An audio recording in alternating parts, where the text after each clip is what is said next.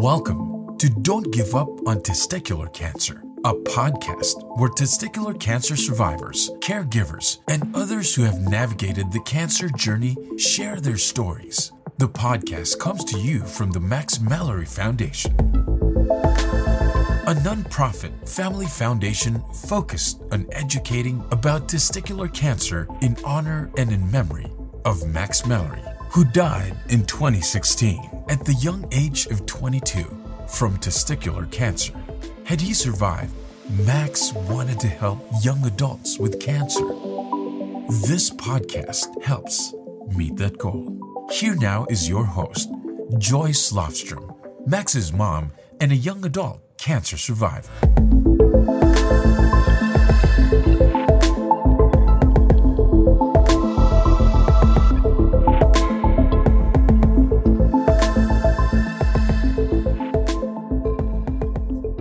Today is Byron Lane. And Byron is an author, playwright, screenwriter, and a testicular cancer survivor. In 2016, he released his award winning web series, Last Will and Testicle, which I am sure many of you as listeners have watched, and Brian, Byron will tell us more about it when we talk with him. His debut novel is called A Star is Bored, hailed by the New York Times as wildly funny about an uptight celebrity assistant struggling to manage his eccentric movie star boss, which is inspired in part by Lane's own time as an assistant to beloved actress Carrie Fisher. Lane is a two time regional Emmy Award winner from his time as a television news journalist. He also wrote the acclaimed play Tilda Swinton Answers an Ad on Craigslist and the feature film Herpes Boy starring Academy Award winner Octavia Spencer.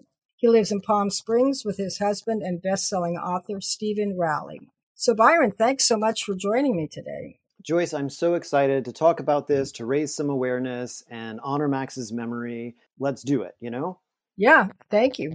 So, tell us about your story, your testicular cancer journey. What happened, when, anything you want to share? I'll share from the beginning. I was, uh, this isn't very glamorous, but I was peeing and I just happened to be feeling a testicle and felt a small lump that, that felt like the size of a pea I noted it, but I, I, didn't worry about it. And then uh, maybe a month later or something, I felt again, and it was larger, like the size of a marble. And so I made an appointment with the urologist, and he said that uh, almost certainly it was uh, whatever it was, it wasn't supposed to be there. They had to take it out, uh, and that it was likely cancer, but they wouldn't know until they remove it and cut it open and send it out for tests and all that stuff. And so that's what we did. And uh, when they did do the testing, the pathology called it a, uh, let's see, I wrote it down malignant mixed germ cell tumor with elements of teratoma, seminoma, um, carcinoma, and yolk sac tumor. I didn't really know what any of this stuff meant, but the doctor explained that uh, there was some cancer, um, and I had the choice to do chemo then and uh, raise my chances that it wouldn't come back. Not exactly hope for the best, but lean on the good odds that it wouldn't return because it was like 95% chance that the cancer wouldn't come back. But if I did chemo, then it went up to like 98 or something like that.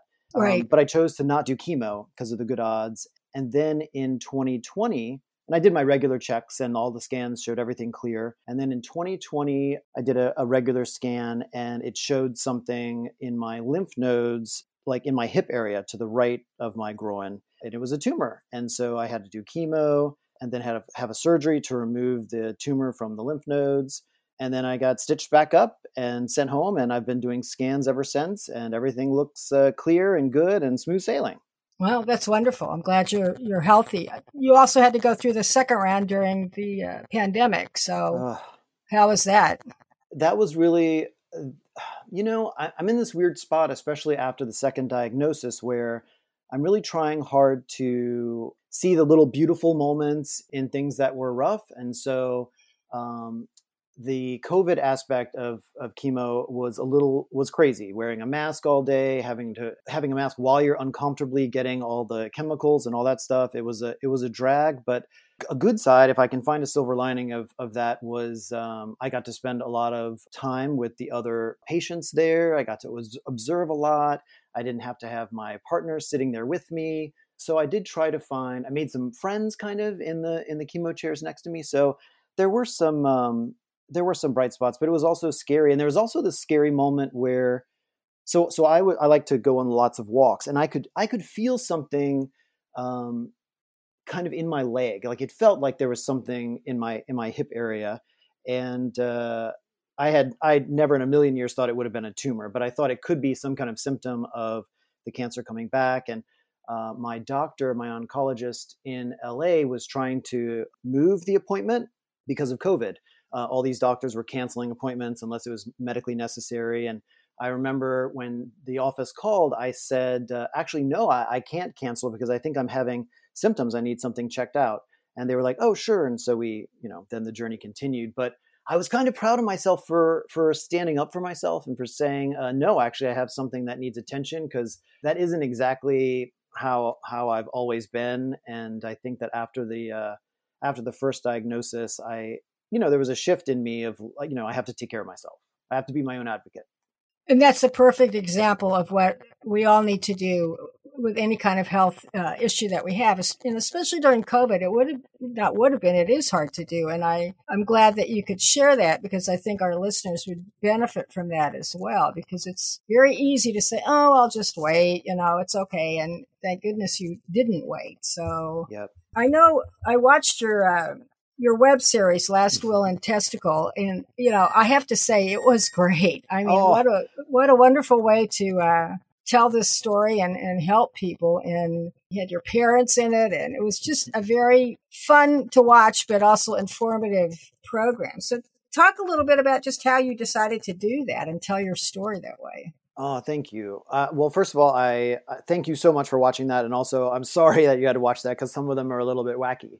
But that's know, why I, it's good, though. So thank you. Not to thank interrupt, you. but yeah. So yes. Oh, thank you, Joyce. You know, I don't know. I've always, I've always kind of been someone who likes to be creative and a storyteller. And I studied journalism in school and in college, and that's kind of where I got my start with everything. And then when I moved to Los Angeles, I started getting involved in like film, writing scripts, and all that stuff, and web series production. And and I'm always looking for ideas. I'm always, I'm always writing things down and trying to find the next uh, thing I want to write about or create. And and then when this the first diagnosis came, it really was a shock. It was my first taste of mortality and uh, right. of my body kind of you know showing me that it has a life of its own in a certain way and but then but then in the in the midst of all that humorous things were happening so like i called my uh, my dad and to tell him what happened and he said uh, well uh, so they're taking out a testicle and but but how many testicles do you have right now like he was confused about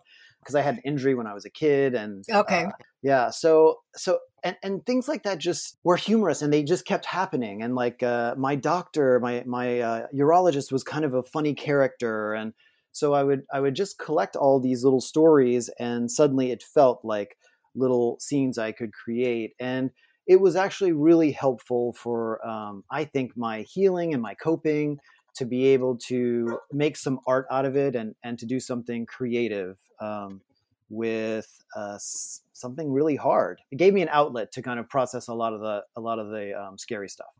Well, it was it was very good. I mean, I really I laughed and just you know I could see how it would be helpful to be able to, as you said, tell your story that way and if I can backtrack for a minute, you mentioned you studied journalism. If I mm-hmm. can, I studied journalism too in Missouri. I just wondered where you worked and where you won your Emmy because I know you won a regional Emmy too.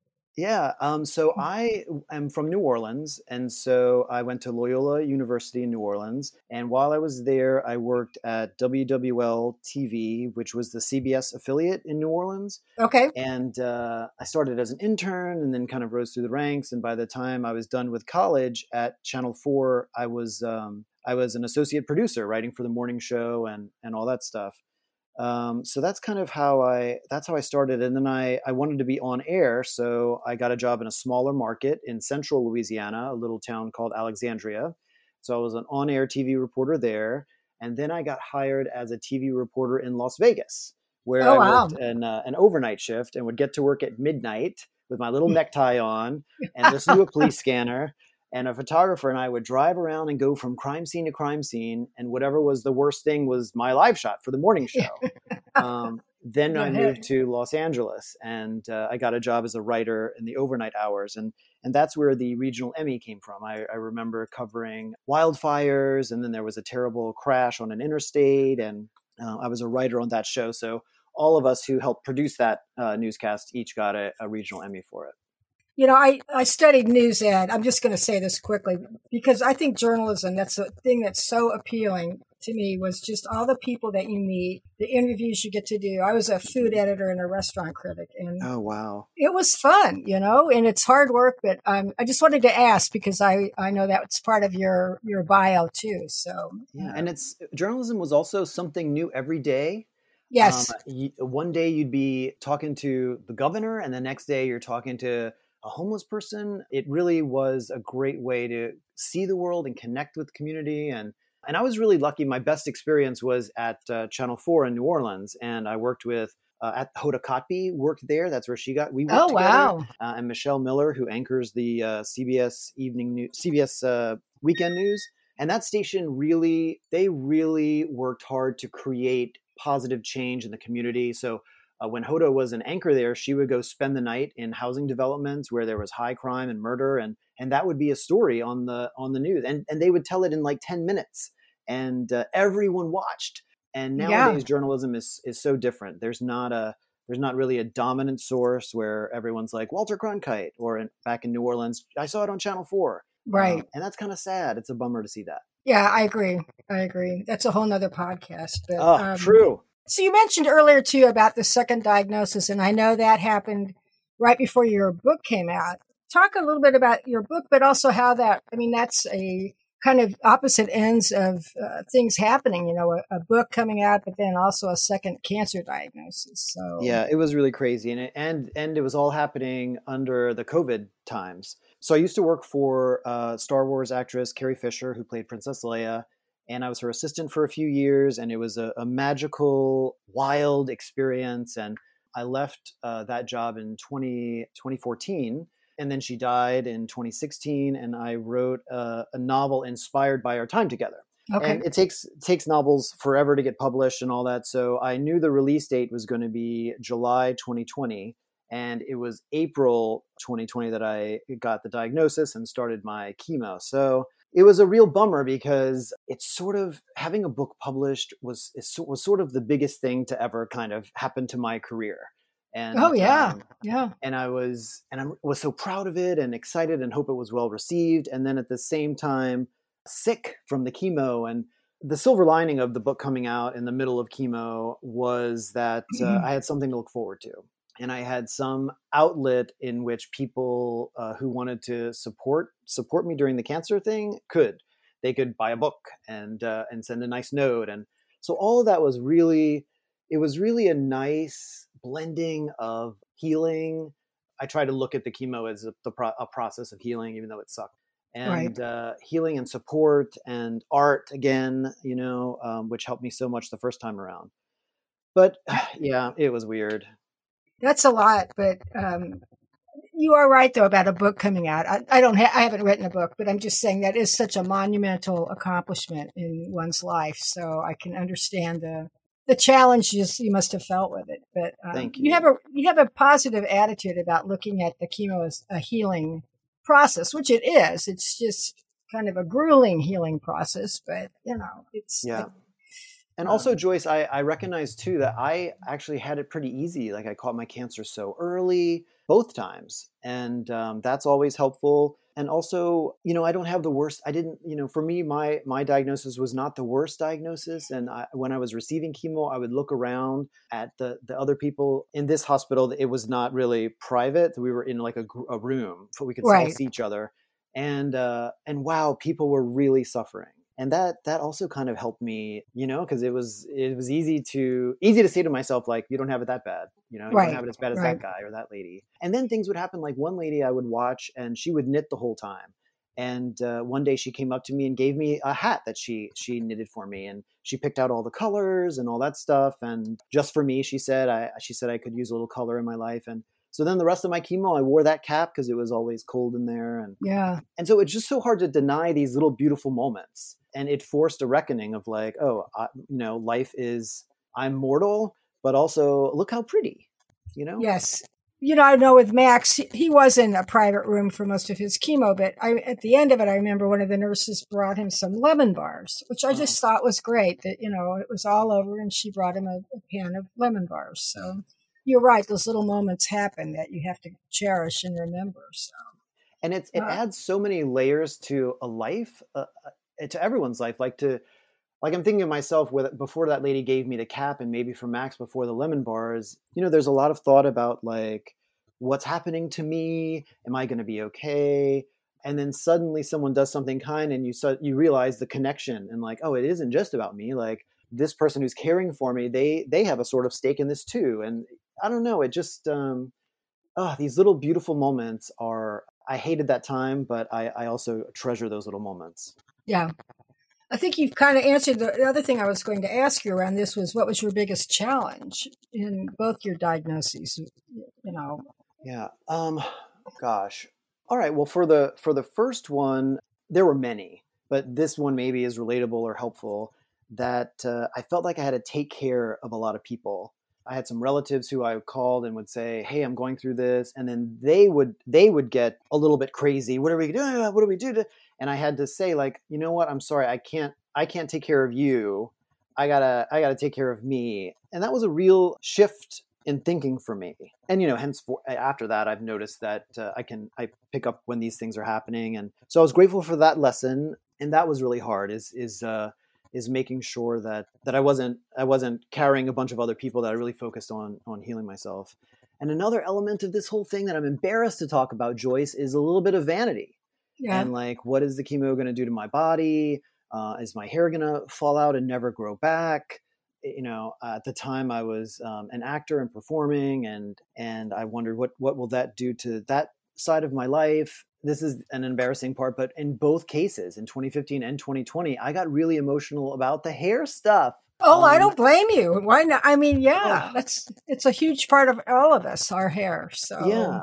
Um, so the vanity stuff was was tricky too, and then then when my hair started falling out from the chemo, that was sort of. I remember having a hard night one night at like three in the morning, and I couldn't sleep, and I was just sitting by myself on the couch in the dark in the living room and crying and and thinking, I don't want this. I don't want this. And there's this self help lady I love who often talks about not being at war with reality. And I can look back and see how how at war with with reality I was. And um, you know, when you're going through something like that, it's hard to say I want what happens, and it's hard to love what is. But I just try my best to find like the little things I can hang on to to say, you know, I feel sick today and I don't want to eat and maybe I'll throw up, but but wow, that is a pretty shade of blue out there in the sky. Right.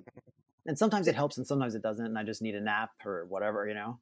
Yeah, and I think sometimes too we have to be able to say it, isn't going to help me today to say that the mm. sky is blue, but that's okay. You know, that's right. it's, it's today, and so you yeah. have to go yeah, both sides. That's right, and part of part of loving what is would be trying to love yourself, even if you're feeling a little down. What what, what a crazy journey, though.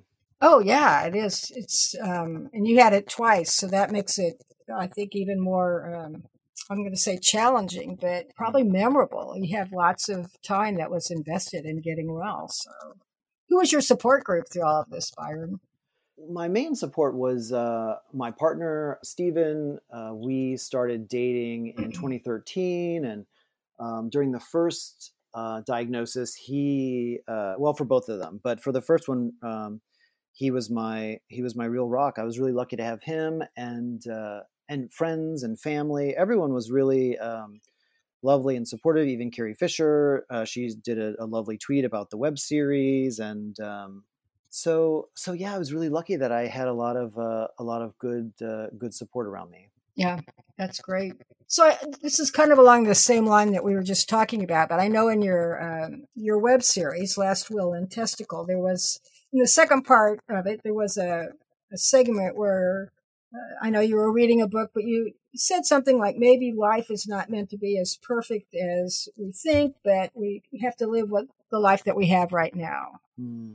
I thought that was profound and very accurate in terms of how to look at life. Can you talk about that philosophy a little bit and what you think about it now?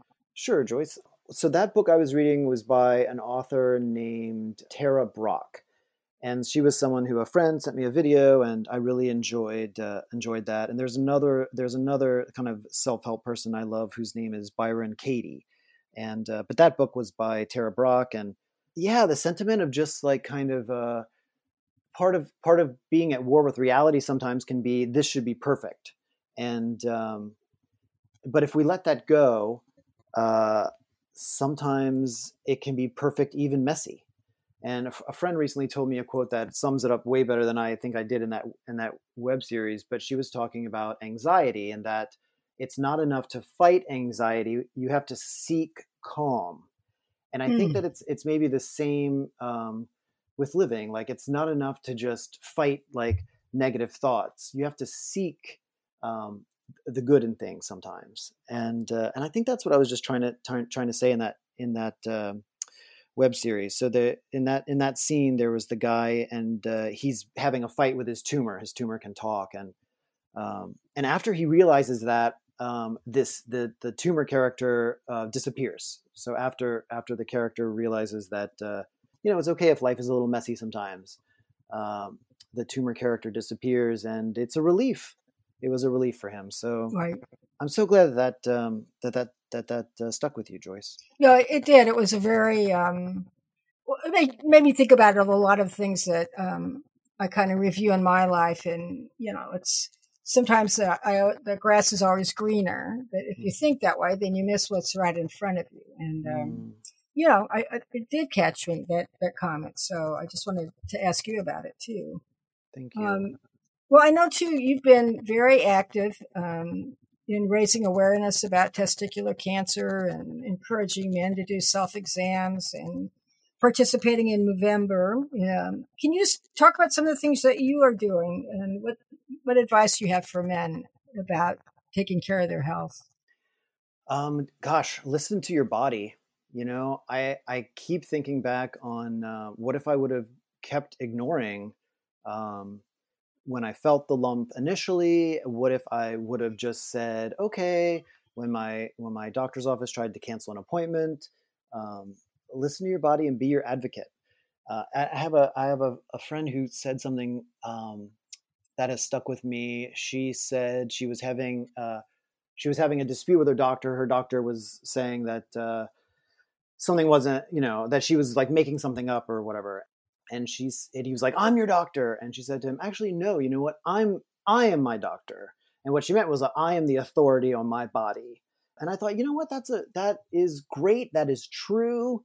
And uh, and i'm lucky that i had doctors who were great uh, partners with me and all that stuff. And find find a partner if your if your doctor doesn't listen or you're not you're not being heard. But uh, but fight for your health. And the sooner you catch testicular cancer the better Right, right. That's very good advice about finding the right physician. Um, because if you're unhappy, look, you know, get a second opinion or do something so that you are with the right person. Um, yeah. I like what you say about that because it's very true. Do you have advice? And you probably just said this, but listen to your body. You know, anybody that's going through treatment now for testicular cancer or uh, might think they have it.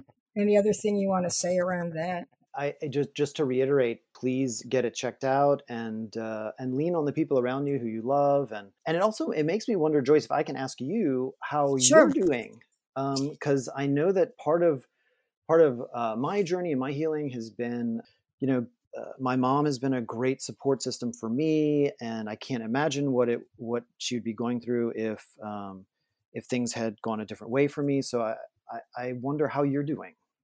Well, thank you for asking that, Byron. Um, you know, we're fine. I'm fine. It took us a while. It was six years ago in May that Max died. And Friday, this Friday, June 17th, is his birthday. He would have been 29.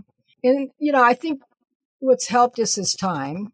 Mm-hmm. And I also think having the foundation that Max's dad and his brother and I founded, um, which is where this podcast comes from, that's really helped us um, you know remember max but feel like we're doing something so people don't have to go through it what he did um, but you know as a mom it's it's a hole it's it's always going to be a hole to lose um, a child Uh, I know his brother was um, upset, and you know, again, he's healed too. But you know, he lost his only sibling, and mm-hmm.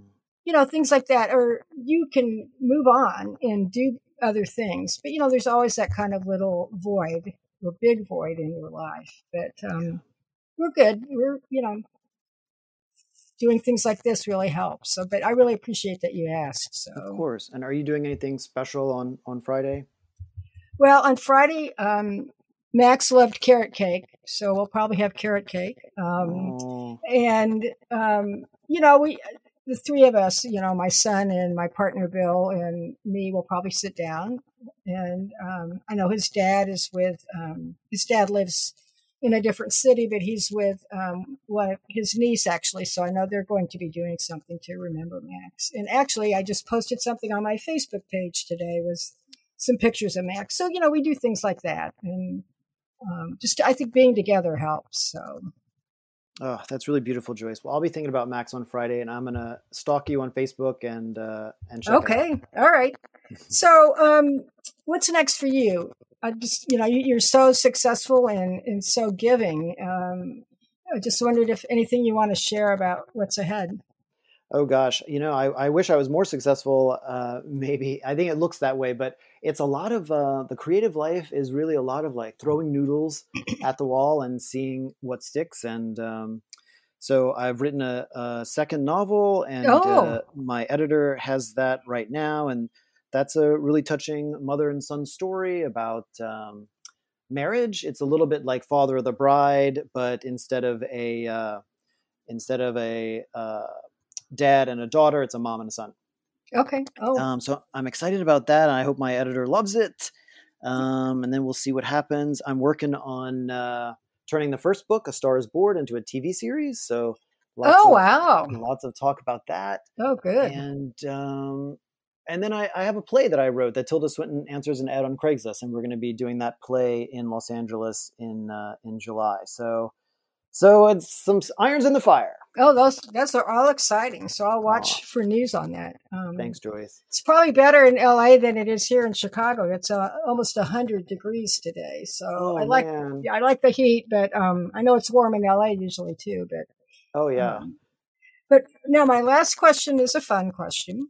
So, what song, when you hear it, do you just have to sing along? Uh, I'm trying to think of. Uh, uh, I, I before we started chatting, I pulled up an email and, and, looked at like some possible questions, and I saw this one, and I was like, I better figure that out. And I don't know. Oh, well, that's but the, okay. But the one that came to me was um, uh, the Whitney Houston song. I was a huge Whitney Houston fan, and uh, I have nothing. That's one of them. That if it comes on, okay. I'll try to sing it. Um, man, her that was another tragic death in the world. Um, yes, it was. Poor Whitney. Yeah. But yeah, that was my that was my thing. I was a huge Whitney fan. I had a poster of her over my bed uh, in Louisiana. Uh, when I was growing up, and uh, she was the first concert I ever went to at the Cajun Dome in Lafayette. Uh, oh, and fun! I loved wow. the movie The Bodyguard, and yes, I don't know, crazy, crazy. Yeah, my first concert was the Beach Boys in Kansas oh, City. So Oh, that's a huge that's great. yeah. That is a yeah. solid, reputable band. Good yes. for them. Yeah. Well, I think we've covered a lot and again, thank you for being here and sharing everything with me, your oh. story and life and more. So thanks for what thanks for what you're doing and uh, and I'll be thinking of you and Max on on Friday. Okay, thank you. Thank you for listening to this episode of Don't Give Up on Testicular Cancer. If you enjoyed this podcast, please subscribe to our program on your favorite podcast directory. You can also visit the Max Mallory Foundation at www.maxmalloryfoundation.com slash podcast to listen to previous podcast episodes or donate to the foundation. And join us again next time for another episode of Don't Give Up on testicular cancer.